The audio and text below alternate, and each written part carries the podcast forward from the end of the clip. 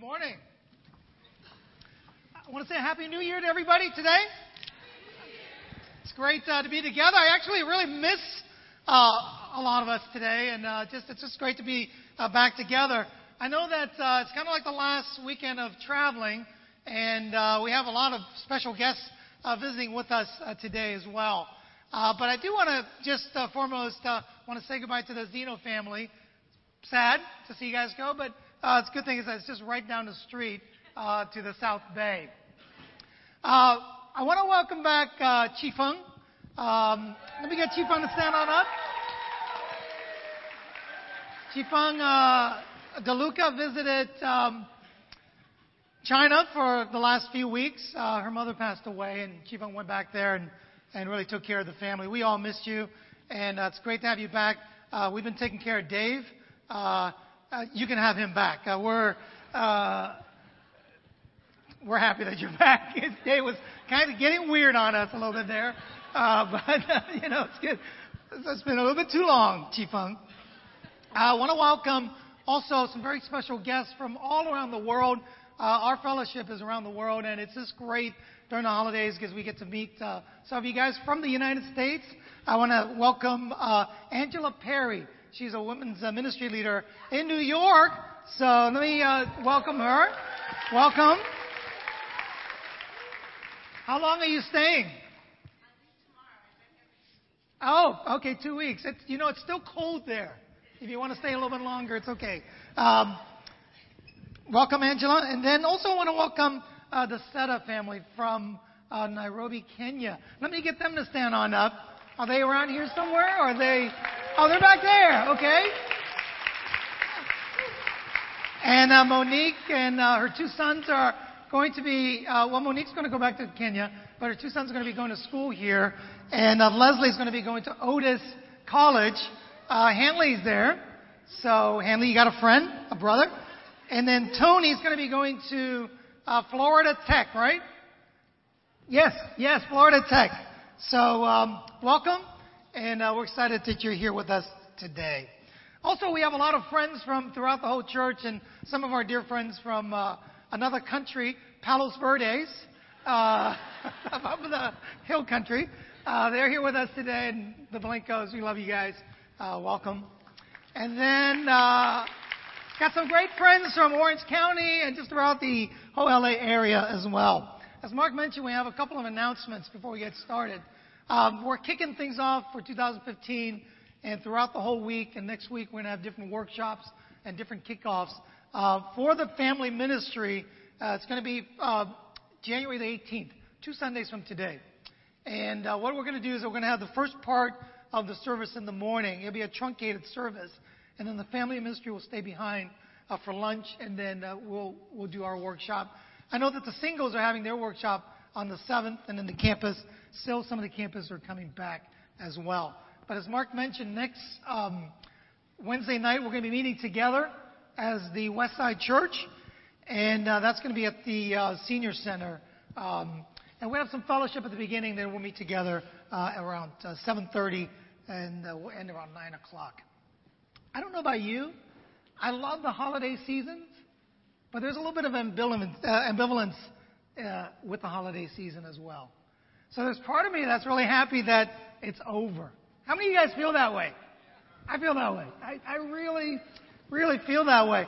There's the joy and happiness of gifts and getting a little break, but then the other side of it is just the hectic of the schedule and the gifts and the traffic and stuff like that. So there's for me, there's ambivalence in the holidays. And the new year, come in and you think about what happened in 2014, and I'm 48, I'm getting a little bit older, so my friends are dying. I had a coworker from my previous job that passed away, and there's a little bit of a melancholy too, isn't there? And then there's the excitement of 2015 that you think about, and then there's this song. It's a haunting song. It's by John Lennon. I will. You really want to start 2015 that way? I don't think so. It is a catchy tune, though, right? And so this is Christmas. That's about it. But this next part always gets me. He says, "And what have you done?" You ever think about this song? He wrote this song in 1971, and it was part of the countercultural theme that he and Yoko Ono, his new wife at that time, was really protesting against the world, what was going on around the world as they saw the world. And they wrote this song to really, you know, to prick the conscience of people in the United States and throughout the world. It was kind of like the heights almost. It was a little bit of a downturn in the Vietnam War. And John Lennon wanted to prick the conscience of people, the policymakers. And he says, what have you done? Another year over and a new one has just begun. And so this is Christmas, and I hope you have fun. The near and the dear ones, the old and the young. A very Merry Christmas and a Happy New Year. Let's hope it's a good one without any fear. I love that song because it really does capture in so many ways the different feelings that I have during the holiday season. And as we look forward to 2015, I want us to transform ourselves and, you know, to the end of 2015 and to answer that question. And this is Christmas, and what have we done? And I really want us to really have a great 2015. A year that we can look back and we can say, look, we've done a lot. We've done a lot in our church. We've done a lot to help one another. We've done a lot in our community. And we've done a lot to really make a difference for this world. In so many ways, we are the counter-revolutionaries of our days. We are the ultimate counter-revolutionaries of our day. We are here, as Jesus did, to change the world. So here at the beginning of 2015, I want us to think about the opportunity that we have. The opportunity to make a difference.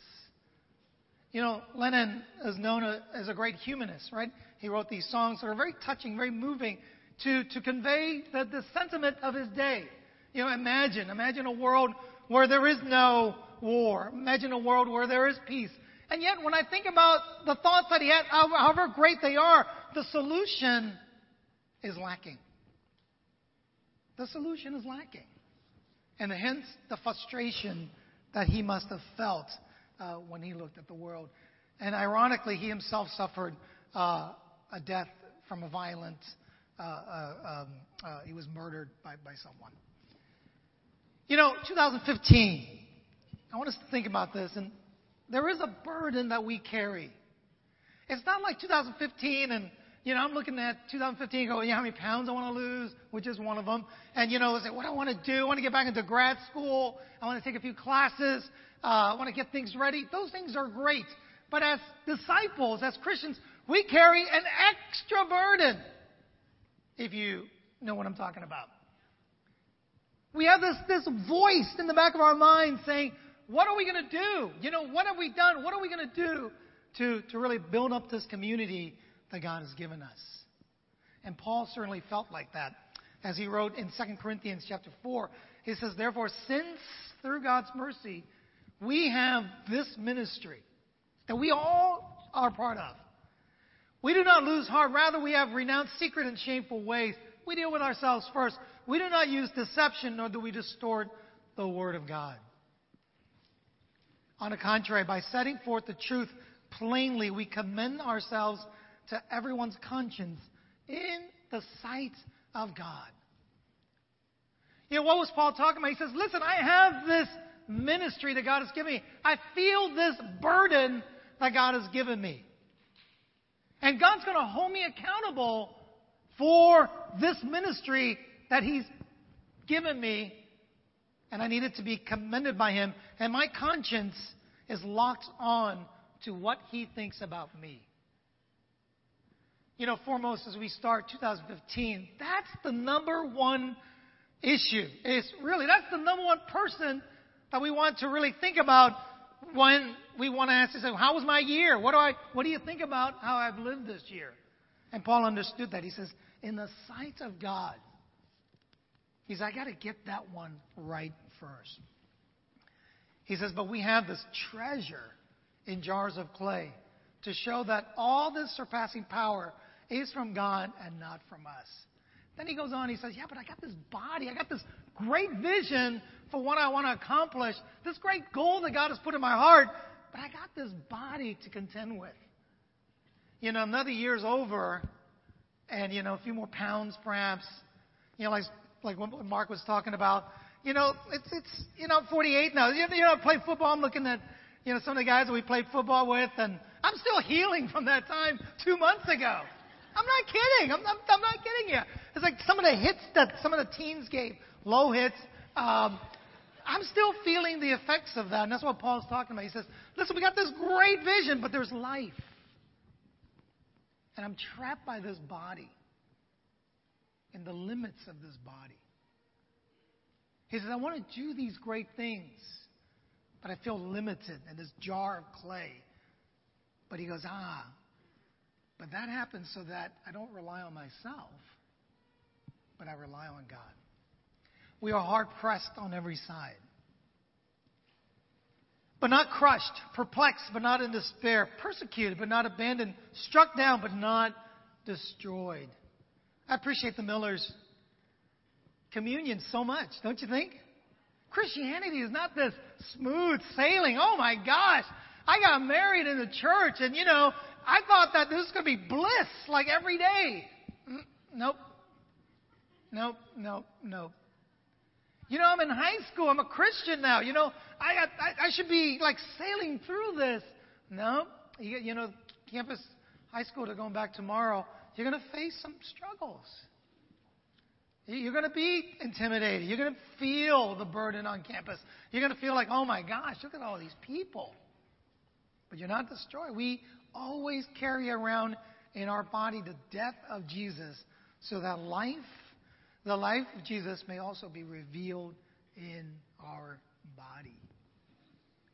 Paul says, I figured it out. As I get older, my body wears down. And I'm very limited in so many ways. But that happens so that I now rely on myself, which is, even though I have the best body in the world, it's a fraction of what God can do. So I rely on God. I put my trust in God. And he uses analogies, you know, this analogy of carrying Jesus' body on him as of a burden. And if you do the history of this, what's he referring to? I think he's referring to this. There was a book by Virgil. He's a Roman poet. And he wrote this great book, you know, poem, the Aeneid. And he says, he was talking about a king that conquered this land. And one of the ways that he tortured these people to, you know, commute a death sentence to these guys was that he even tied corpses to living bodies. Like if you were a criminal or if he wants to punish you, this king would tie you down with a dead body to execute you, basically, because the disease and stuff, the decomposing body, you know, all that stuff, you know what I mean. I mean, it kills you. He says, according to this, the Aeneid in Book 7, he says, he even tied corpses to living bodies as a means of torture, placing hand by hand, face by face, so killing by a lingering death. And I love this line. He says, in that wretched embrace. So this king would do that to torture people. And this is what Paul probably is referring to. He said that we as Christians are tied down with the body of Christ. We have that burden. But here's the difference. That these bodies are decomposing, but the body of Christ is what gives us life. It's that body. The difference is that the body of Christ gives us the power. That is not a burden, but is actually the source of our strength. He continues. He says, therefore, we do not lose heart. Though outwardly we are wasting away, another year has gone by, and a new year has just begun. Yet inwardly we are being renewed day by day. That's the life of a Christian. It is not stagnant. It's not static. It's dynamic. It's moving. It's powerful. It's changing. And it's exciting. What's going to happen this year? Last year's done. For our light and momentary troubles are achieving for us an eternal glory that far outweighs them all. So we fix our eyes not on what is seen, but what is unseen, since what is seen is temporary, but what is unseen is eternal. eternal. Westside Church, 2015. We got to fix our eyes on who? Jesus. Amen? What does that mean? That sounds so religious. His words, his thoughts, his attitudes. No man has changed the world more than Jesus. No man. And that's who we follow. We're not talking about, and no disrespect, we're not talking about a song that wishes world peace or a sentiment that goes, I wish, imagine. We're talking about the real deal here. And we have the power to share in that. Paul understood it. That's what made Paul powerful. He understood who he was. He wasn't just like, another year. I'm just walking around. He understood the power that was given to him. Rudyard Kipling wrote a poem. He says, if you can talk to crowds and keep your virtue, or walk with kings, nor lose the common touch. This is part of his poem, If neither foes nor loving friends can hurt you, if all men count with you, but none too much, if you can fill the unforgiving minute with 60 seconds worth of distance run, yours is the earth and everything that's in it, and which is forevermore. You will be a man or a daughter, a woman, my son. He understood the value of the unforgiving minutes, understanding what God has given us, the unforgiving year. It's going to keep on going. There's no time out. The holidays, in some ways, it's a little bit of a time out to reflect, but really, it just keeps on going.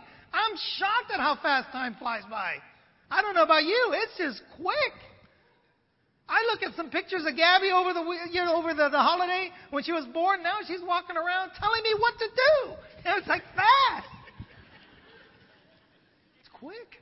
Nicole's going to graduate from high school this year. We're thinking about some of the milestones in 2015. Elizabeth's going to be a junior in college. I'm like, looking around, a junior in college. Who? Elizabeth. My Elizabeth? Yes. It's fast. It's good and it's bad. It's good because, to be honest with you, this world, it's temporary. It's good, but not all that great, to be honest with you. The suffering and the, all that stuff. We have something look forward to, something great. He says, listen, and I don't agree with all this stuff, but he says with 60 seconds, if you can fill that with a distance run, if you can really make that 60 seconds worth it, or a year, or a month, whatever that may be, he says, go for it. Go for it. Live life. The title of our lesson today is 2015, Westside Church, a transformative year. Did I spell that right? Yep. Did it this morning. I'm just kidding. A transformative year. What does that mean? We went through a lot in the last 2 years. Good and bad. We've learned some great lessons. We made some great changes.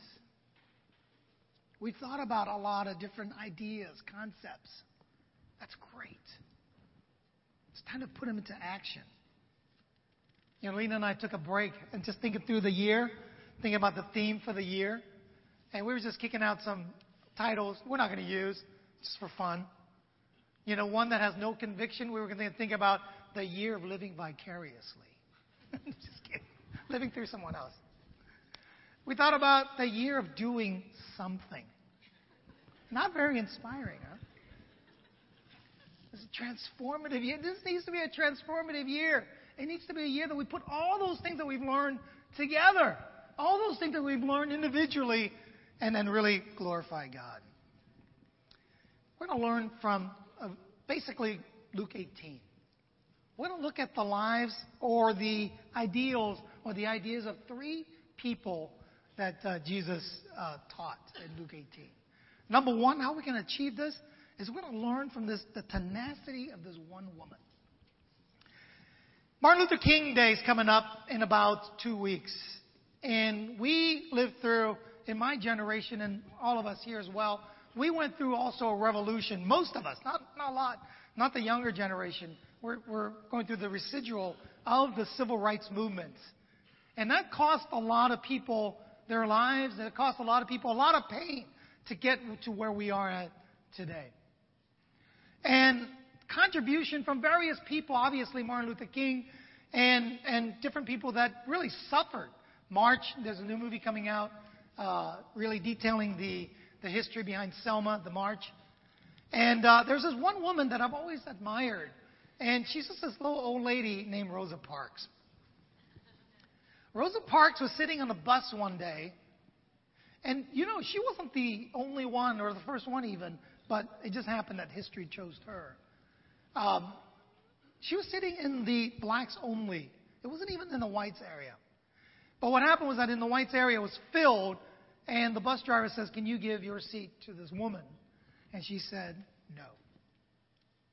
And she sat there and she was hauled away and all that stuff, and the rest became history. But here's a quote from her. She says, "You must never be fearful about what you are doing when it is right." And that's the mugshot of her. She looks pretty smug, to be honest with you. I look at that. She looked pretty confident. You know, this old lady changed the world, changed the course of American history. I chose that because I go, well, it's not about the physique. It's not about the education. It's not about the history. It's about the will. It's about standing up for something, living for something, believing in something, and putting it on the line. Jesus says in Luke chapter 18, we're going to pick up in verse 2 and 3. He says, "In a certain town there was a judge who neither feared God nor cared about what people thought." He's a bit of a misanthrope. "And there was a widow in the town who kept coming to him with a plea, 'Grant me justice against my adversary.'" Hello, lady. Out for justice. Out to make a difference. And she went up against this guy. It was like Arnold Schwarzenegger versus, you know, I don't know, who's an old lady that we can use? Never mind. You get the picture, right? I don't want to say. I'm just kidding. For some time he refused. But finally he said to himself, he says, "Even though I don't fear God nor care about what people think, yet because this widow keeps bothering me, I will see that she gets justice so that she won't eventually come back and," in this version, "attack me." In another version, it says, "so she won't wear me out." I like this one. He says, I don't want this old lady to come back and attack me with her purse and her, you know, her umbrella. And, you know, this woman, I mean, she's tenacious. And Jesus lifted up this woman, this idea of this, what it's going to take for us to change the world. You know, speaking of the civil rights movement and the anti-war movement, you know, there was this joke that I heard. It was pretty good. He says that our society has really changed. We used to march to Selma. We used to, you know, do all these things. But now, how do we protest? We have sit-ins. We just sit around. Changed.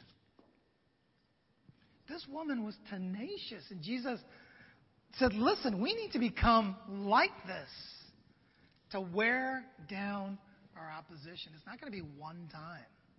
We want to affect change. It's not going to be one time. Fail, and then that's it. We have to get up over and over and over again. And the Lord said, listen to what the unjust judge says. "And will not God bring about justice for his chosen ones who cry out to him day and night?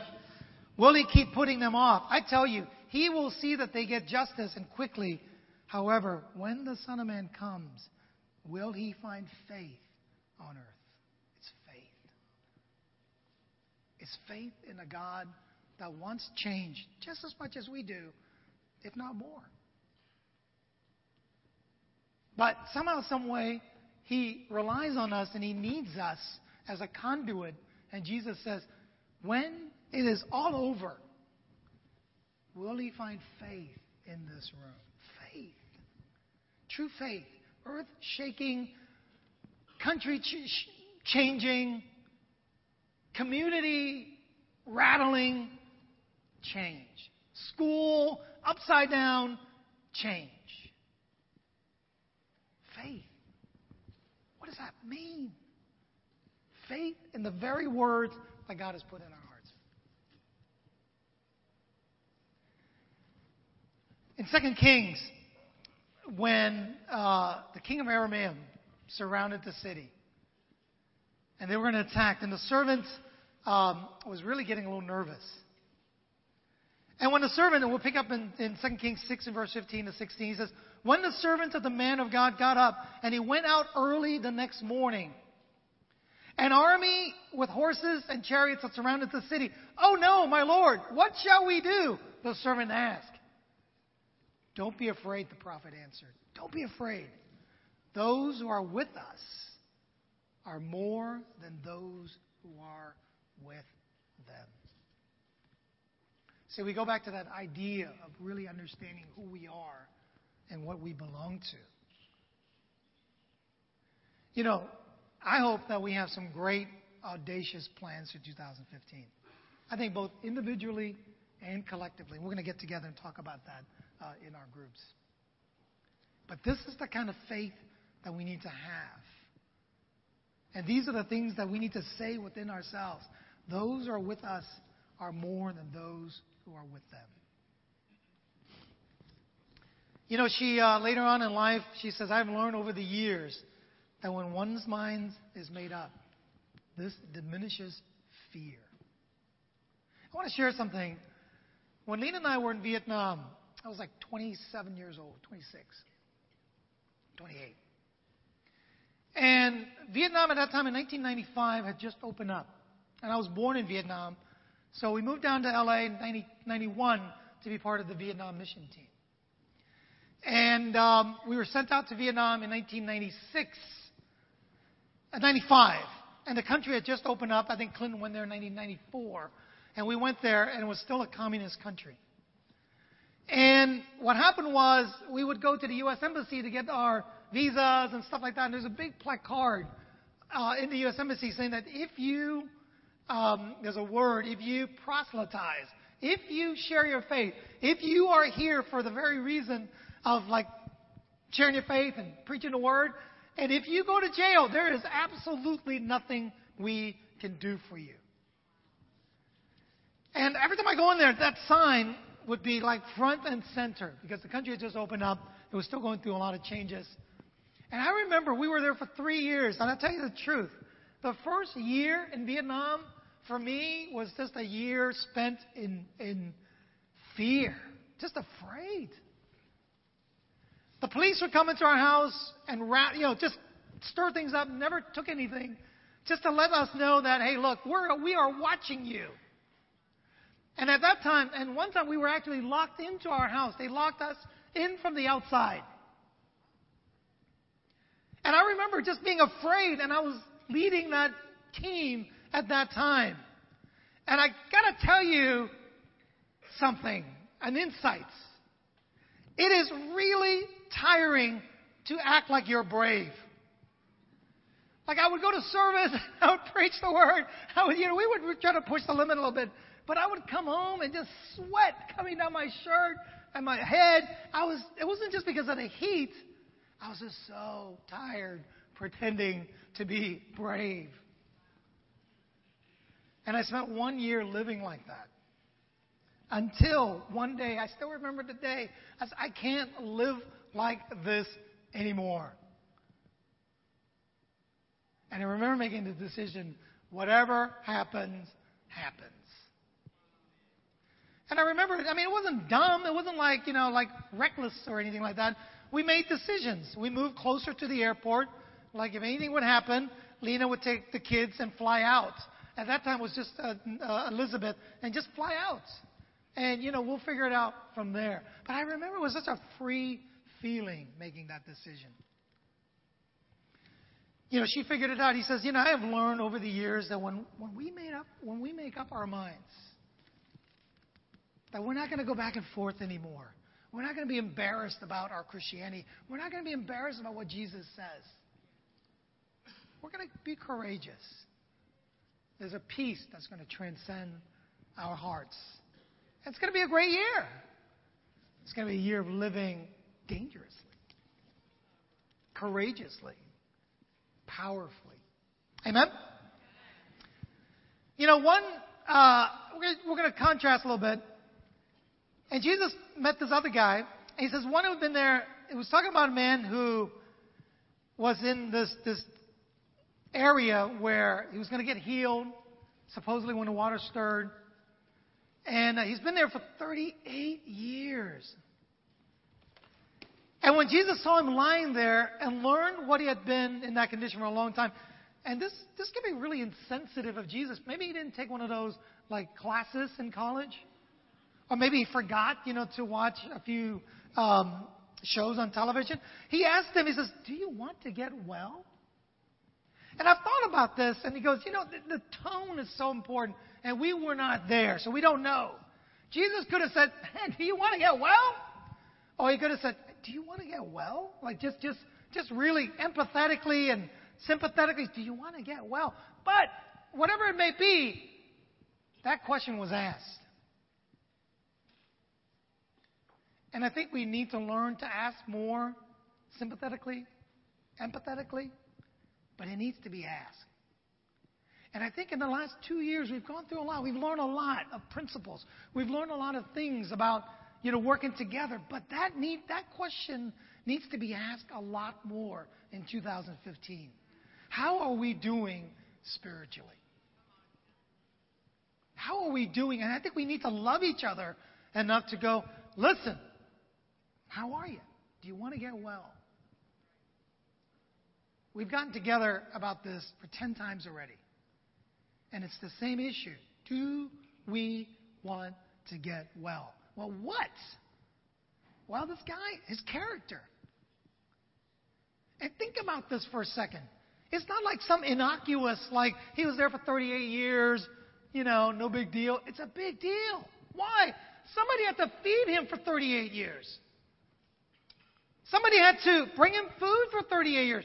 Somebody had to bathe him for 38 years. And I don't know if Jesus was just fed up. I don't know if Jesus was like, enough. You know, it's like usually Jesus required a little faith. I don't see any faith here. But Jesus says, pick up your mat and get this space for someone else. The invalid replied, I have no one to help me in the pool when the water is stirred. When I'm trying to get in, someone else goes down ahead of me. Then Jesus said to him, get up, pick up your mat and walk. At once the man was cured. He picked up his mat and he walked. He vacated that space for someone else that needed some help. Guys, the church, is it a hospital? Yes, it is. But if it's a hospital that no one gets better, there's another word for that. It's a hospice, right? It's a bad hospital. If it's a hospital that's like, you know, like it's just drawing money from the government. You know, it's like the insurance is running out and all that stuff, but the guy's not getting better. Need to transfer him somewhere else. Is it a hospital? Yes, it is. But it's also the ministry of war. We're here to affect change so that when there's a John Lennon that writes songs and says, man, where does this going to come from? It comes from, really, from God. I think Jesus was just mad at this guy. There was no faith, you know, exemplified here. Jesus says, pick up your mat and go. And you know what? He got mad at Jesus. If you read the story down a little bit later on, I think that he got really mad. He told the authorities of who Jesus was. And because of that, Jesus was not able to be freely moving around in that region, and he had to go somewhere else. It's the heart. It's the heart. I want to encourage us in 2015, initiate Initiate help. Initiate, like, hey, look, this is where I've been at. I need some help. Point number two. The tempering of a middle-aged man. Why a middle-aged man? That's really where we go the rest of our lives is really right here, the middle age. We figured out some things, and some of us are, I'm middle-aged, and, we've been around a little bit. We've gotten some ideas. We got some wherewithal. We got some resources. We got some experience. But where we go from here is really crucial. Let me tell you what. Jesus told another story. To some who were confident in their own righteousness and looked down on everyone else, Jesus told this parable. He says, 2 men went up to the temple to pray, one a Pharisee and the other a tax collector. The Pharisee stood by himself and prayed, God, I thank you that I'm not like the other people. God, I thank you that I'm not like the other people, robbers, evildoers, adulterers, even like this tax collector. I fast twice a week and I give a tenth of all that I get. He was making a contract between him and God. He says, listen, if I do these things, I'm good, right? And God says, no. God says, no. Being religious is not enough. It's never enough. And let me just be frank with you. Isn't it? It's not only not enough, it's kind of ugly, don't you think? Religiousness is ugly. It's doing things without the heart. It's doing things without passion. And even the world can recognize that. Right? It's not just the church. It's your job. It's like school. If we do things without passion, we are letting the unforgiving minute passes by. We're wasting it. God didn't give us our lives to kind of just go through it. Man, He wants us to live with it and live passionately. That word is overused. Passion. It's all the business school, right? Passion. But it underscores something really important. So this guy prayed for himself. He says, look, I'm good. I don't need anything. And Jesus compares him to this other guy. He says that, God be merciful to me. He says, but the tax collector stood at a distance. He would not even look up to heaven. He beat his breast and he says, God have mercy on me, a sinner. I tell you that this man, rather than the other, went home justified before God. For all those who exalt themselves will be humbled, and those who humble themselves will be exalted. Now, this scripture, I'm glad that there's a follow-up scripture. Because I don't want us to, I don't want to live like this every day, right? Where's Dad? Oh, he's up there beating his breast. And, they pulling out his hair. It's weird, right? It's like, but what is he saying? He's saying that in our hearts, there's got to be that kind of spirit. He says, in our hearts, there's got to be that spirit. It's like not just really comparing ourselves and putting down disparaging other people, but there's got to be that spirit that says, look, what's the difference? The other man's reference point was what? Other people. Particularly the robbers, the adulterers, and all those other people. This man's reference point is who? God. Remember, we talked about that at the beginning? And Jesus says, this guy, I'm telling you, is justified before God before the other guy. It's the spirits. 2015 has got to be a year where we just kind of humble ourselves more. And I'm not talking about, like master, like that. I'm talking about in our hearts, just like, hey, look, tell me, what do you think? And having the confidence. That's why we did a little work before, right? It's like, it's God. It's not, it's just, we have to find our security in God, right? Then comes this, like, hey, look, God, I'm telling you, this is where I'm at. Help me out. And God says, I sure will. I sure will. You're good. You're good. The last point as we close out, it's a good little closeout to that last scripture. The excitement of a child. I thought about this because Jesus calls us to be children, and I have one, 3 years old. Is it obedience? No, it's not. It's not. Gabby wants to obey, but she's testing the boundaries. Is it humility? Yes, but sometimes, no, sometimes. But I tell you what, though, this last few weeks, especially with Christmas, and this point might be transitory. It's the excitement of Gabby that I learned from this last few weeks. She's so excited. I get up, I'm like, oh, walking around. I was like half asleep. She's like waking up and says, woo, it's Christmas. And she wakes up and she gets me going, man. It's better than coffee, It's a lot better than coffee, I tell you. It's just the excitement. There's something about having a little kid around the house. It's tiring, but it's awesome. It's just to see her little eyes, remembering things. And we got to cut back on the TV because I took her to Toys R Us. She knows every toy in the store. Every toy. I'm not kidding you. It's like there's a little 2-foot person walking around showing me all the toys and telling me like which one and which character. It was pretty cool. The excitement of a child. Guys, don't lose that. Don't be an old stale. You can be old while being young. And you can be young while being old. Don't be old in that sense. Not flexible. Just everything's a burden. Come in. The air gets sucked out. It's like Schlep Rock. You ever seen Schlep Rock? Some of you guys are too young, but some of the older folks like Schlep Rock. I haven't heard that in a long time. Carol's like Schlep Rock. Schlep Rock was a character, was a cartoon character that. It's like where I live in the Sunset District in San Francisco. It can be sunny all around, but he had this little cloud that followed him wherever he went. And go back and Google Schlep Rock. I mean, it's like, oh, and he's got this whiny voice, always rainy.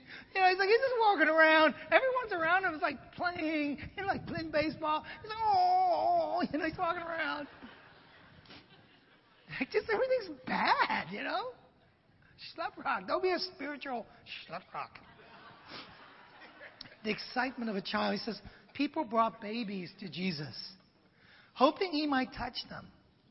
We've learned a few things about touch in the last couple of decades, the importance of touch and humanity, the need for intimacy. When the disciples saw this, they shooed them away. This is Message Bible. Jesus called them back. Let these children alone. Don't get between them and me. These children are the kingdom's pride and joy. That excitement that Jesus is talking about. That everything is new, the novelty of things.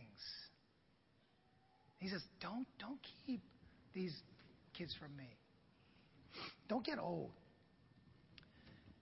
Mark this, unless you accept God's kingdom in the simplicity of a child, you'll never get in. Forget about doing great things. You're not going to get in. I'm not going to get in. That's how crucial it is. I thought about this lesson, and it's about change. And I know what you're thinking. Well, I'm glad you thought about the lesson. Well, it's about change. But it's about growth, too, right? A lot of times we go change, and it sounds like a cumbersome thing. But it's about growth. Growth is more, it's like, yeah. What's the difference between an older person and a kid? A kid has the potential to change. There's always growth. There's change. There's room to grow. There's room to change. And that's what Jesus is talking about. He says that there's room. Are we growing? Are we changing? In the NIV, he says, and he said, truly, I tell you in Matthew 18, truly, I tell you, unless you change and become like little children, you will never enter the kingdom of heaven. Don't get old, guys. I appeal to you in Romans chapter 12, verse 1, as we close on out.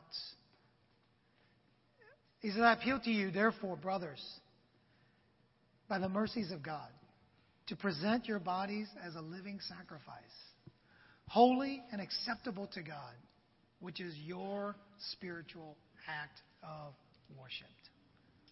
I appreciate Mark. Mark said that, the West is an incredibly giving church. It is.